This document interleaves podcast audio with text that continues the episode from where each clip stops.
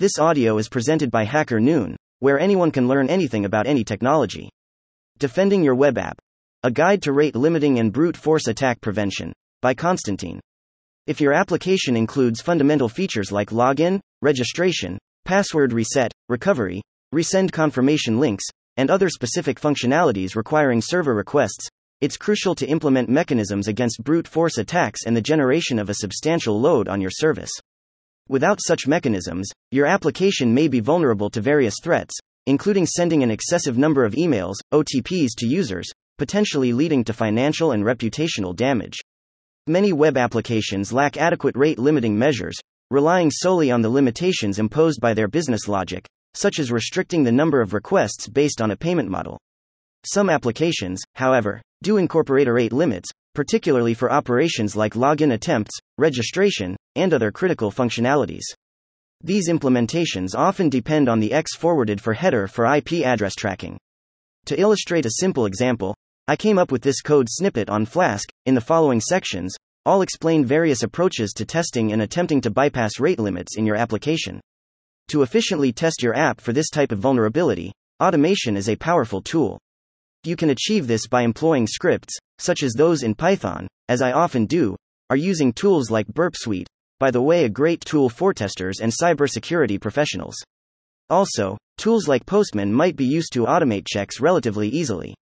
Testing rate limit. Changing IP value in X forwarded for header use different IP values in every request you send. Use double X forward for header. Try the same with different headers. Change other headers. Try changing the user agent, content type, accept language, etc., are cookies, anything that could be used as a user identifier. If there is a rate limit of 3 tries per IP, every 3 tries, change the IP value of the header, or other headers or params in your requests. Add blank chars in params. Try adding to the params you send, for example. For example, if you are requesting OTP for email verification and you only have 3 tries, use the 3 tries for USE similar endpoints if you are testing, for example, API, v1, sign up endpoint. Then try to perform brute force 2, sign up, sign up, sign up. Try adding blank chars, from the above, to the original endpoints. Adding extra params to the requested API endpoint if the limit is on the requests of API v1, reset password endpoint. Try brute forcing it by adding some query params. Once the rate limit is reached, try, for example, API v1, reset password, param 1 equals value 1 logins matter. It might be the case that an app has flawed logic. If you log into your account before each attempt, series of attempts, the rate limit is reset for your IP, and you can continue your password brute force attack.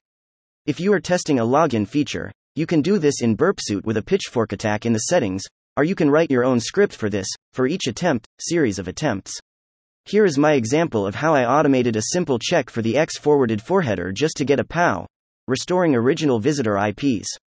A possible solution might be the use of Cloudflare and its mechanisms. The detailed explanation can be found here restoring original visitor IPs. I will provide only a brief overview of its defense mechanisms. Greater than if you use applications that depend on the incoming IP address of the original greater than visitor, a Cloudflare IP address is logged by default. The original visitor IP greater than address appears in an appended HTTP header called carbon monofluoride connecting IP. By greater than following our web server instructions, you can log the original visitor IP greater than address at your origin server. If this HTTP header is not available when greater than requests reach your origin server, check your transform rules and manage transforms configuration.